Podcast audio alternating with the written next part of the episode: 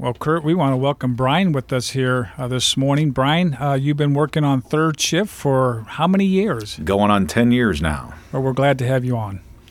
Well, uh, Brian, uh, you came to the Haven of Rest um, kind of with a unique skill set, not in nothing that really had to do with rescue ministry, but you were in aviation. Um, int- that was really high interest level for you. Um, tell us a little bit about your aviation background. Uh, I got into um, flying aircraft uh, right after high school, got my pilot's license, uh, then got into skydiving and um, got addicted to skydiving actually. Uh, it became my idol at one point. I had done that for well over 15 years, over 2,000 skydives. And um, yeah, I had uh, been pretty used to solving problems and uh, uh, doing stuff like that and enjoyed it. But then I went on a mission trip and uh, Christ got a hold of me, and that was the end of that. And uh, now this is what I do. I do what I was made to do now. Um, it's funny you asked me that. I, I had just listened to a, a gentleman here not too recently was a Navy SEAL, and he said he had made Navy SEAL finally. And he said as he sat there and had a trident pinned on his chest, the best of the best, he said he got depressed. And he found out, he said, Well, I figured out no matter what I did, I couldn't fill the hole in me. Well, I was there. I mean, I knew who God was and, and Jesus was and the Holy Spirit was and, and all that good stuff. But it was ultimately when this Navy SEAL said, I found Christ and I was fulfilled. And I understood that. Um, we look to fill these voids with these great feats. It's not that that completes us, it's Christ that completes us. Then we can do things to show people what Christ has done in our life. So it totally flip flops then. Because now we're performing for Christ and we're doing everything in Christ's eyes. So, yeah, And in Christ's power. yeah, Yes. all in His power. Yeah. all in His power. Well, you know, Brian, interesting. 10 years ago, you've been working here at the Haven of Rest third shift. Uh, Kurt, we just had Adam Bloom. We did two Couple series, weeks ago. Two series on Adam. Working, he's your what I call partner ministry. You guys are in, in the, working together. But let's go even back before 10 years. How did you find out about Haven of Rest? And you were doing things for the Haven of Rest even before you, you were employed. Right. Um, I was in the. T- I had. I had before I was here. I worked for the Beacon Journal and also AT and T, and um, ultimately I had uh, the phone industry had kind of started to go downhill and yada yada yada. And uh, it was during the big time when everybody was out of jobs. Uh, so it ended up I had started doing mission work, and um, I was doing some mission work down in Canton. Uh, I started volunteering here at the Haven. And um, the next thing, God had told me that He wanted me to be in full time ministry. Well, I actually was going to go to Oaxaca, Mexico. Uh, I had everything all planned, done. I was going on a full full time mission deal down there, a mission training school, and we had our family meeting. Our family's extremely close, and the family decided that that wasn't a wise idea. So I declined that. Well, my mission was I was going to be a big shot mission worker in Oaxaca, Mexico, and then Thailand and all over the place. God's idea was I was going to be a mission worker in Akron, Ohio. Um, I got my job here. The my Cobra had ran out a week before, and the last day of my unemployment was the day I got hired here. God answered my prayer here at the Haven of Rest, and well, the rest is a lot of history now.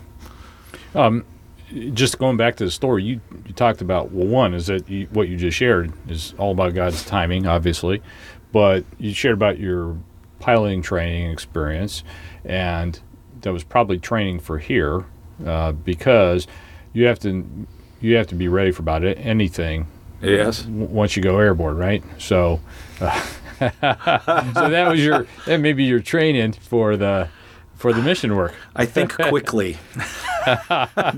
You think quickly? Yes. yes. At any rate, I, I had told Kurt, I said, yeah, I had this, and Kurt looked at me and I, s- he said, uh, yeah. you really don't have a clue, do you? And every Well, you were you were it was it was early. I, I mean, It was way mission, early. Uh, mission thing. and I'd yes. never been in an inner city mission. I'd never been in this type of mission field, and I thought I had it figured out. I had no clue. I knew nothing. uh, it is now every year. I come to Kurt and I say, Kurt, you know how much I know about the mission work that I do? He's like, no. And I said, not much more than the day I started. Um, it, we're always learning. Um, Right. And coming into my 10th year now, I know about as much as I knew the first day I walked in here. Well, I'm always correct that. learning. Yeah, that, and I, I think that's an important point that you are. We're always learning, and there are always situations that they never come. It seems like repeats, repeats, cookie cutters. I mean, it's always new, and so that was just a reminder. I wouldn't have said. I won't say that now to you, but uh, it's a reminder to not get too. Uh, I guess comfortable because you know it's you, you you don't know what tomorrow holds. So We have to remain teachable in everything mm-hmm. that we do. yeah, And as Christians, we have to remember to be teachable under Christ, and that just overflows into everything we do. Mm-hmm. If we're teachable before Christ, we're teachable before everything. Mm-hmm. And especially being men, our egos, we we were born with them, we were given them for a reason, but we as men have to learn to be teachable and not let our egos get yeah, in the way. must be tamed. Yep. They have to be tamed. Yeah. Yeah. Well, you know, Kurt and Brian, all of us worked in the men's division. Uh, and we, I, I think we can all agree with this that there have been many, many things that our guests that stay at the mission have taught us. And what I, what I mean by that is what I call lessons of life, of perspectives and ways of thinking that probably we wouldn't think of. And when you hear the you know the backgrounds and how they, they are thinking things, it gives you a clearer picture of how we can minister to them in a more effective way through Christ. Yeah.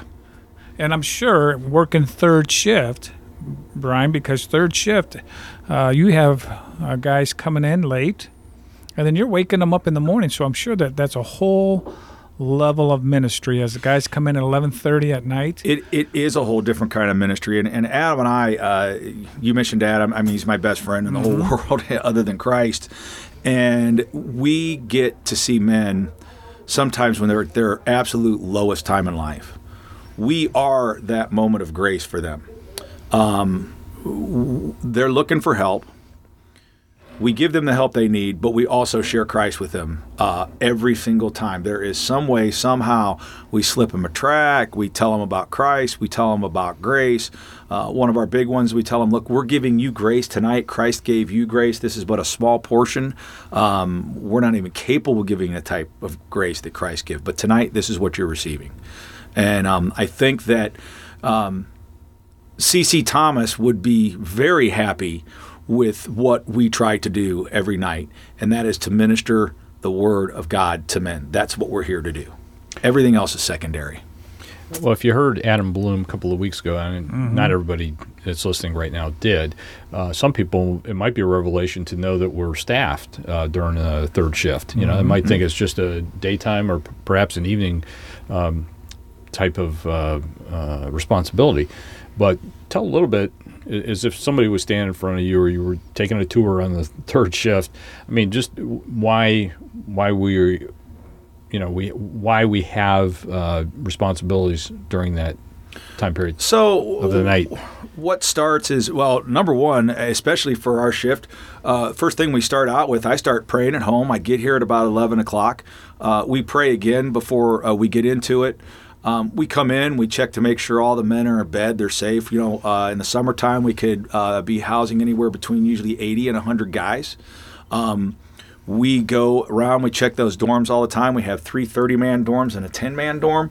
We check to make sure we have a lot of gentlemen that have medical issues, uh, you know, um, maybe seizure problems that we don't know about. We check those beds on an hourly basis to make sure all those men are safe. There are many times where we've had medical emergencies a night that uh, we've helped men. I had a man that was down to 20 on his sugar, and uh, they said had we walked past and not gotten him, he may not have made it till morning. Uh, I believe God gives us a special sense on those things. So we make sure everything's calm and everybody they're safe. They feel safe, and all their stuff is protected. Uh, these men bring in uh, what can fit in a 30 gallon tub essentially, and that is all their possessions in the world. And we protect those like those are our own. And those men know that. Um, so we do that. Uh, then we get guys, of course, coming in off the streets. We get them in off the streets, especially this time of year. It's going to be cold. It's going to be rainy. It's going to be nasty. Um, you know, the first thing we look at, okay, is this man safe out here? Um, what can we do to preserve physical life at this point in time? That is our first priority. Get him in, get him safe.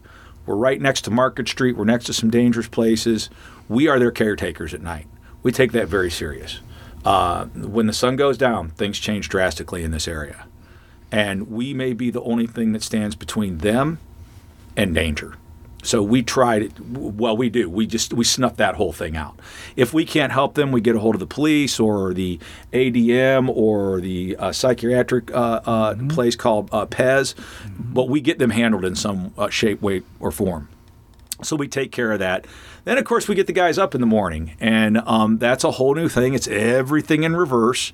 Um, so they're getting ready for their day. Does everybody wake up on the, the right side of bed? Not, Yeah. Uh, you know, here's the difference. Like difference. anybody else, right? I Like mean, anybody like else, except for they have hundred guys around them. It's a whole different, um, a whole different uh, deal going on there. Uh, so we try to keep everything flowing and happy there. Yep. They get in, go down, they go out to the day room, and uh, we uh, let them get prepared for their day. And then, of course, we give devotion. So we give them 15 minutes of the Word of God. Uh, we get them fed, give them any advice they need, uh, start giving them advice on where they can sign up for clothing, where they can sign up to see our counselors, where they can, uh, everything they need to do to start getting their life back on track. We're a step up, not a handout. We are there to help you get back into your life. We're there to give you Christ number one. We're there to get you your housing back. We're there to get you a job. We're there to help you with whatever, it may need. Uh, medical help to get into, you know, we got guys in here that need to get into nursing homes, but we try to get guys on that line. We're here to help you. We're here to get you moving in life, not stopping your life. We're here to, to, to make life blossom, not to stop it.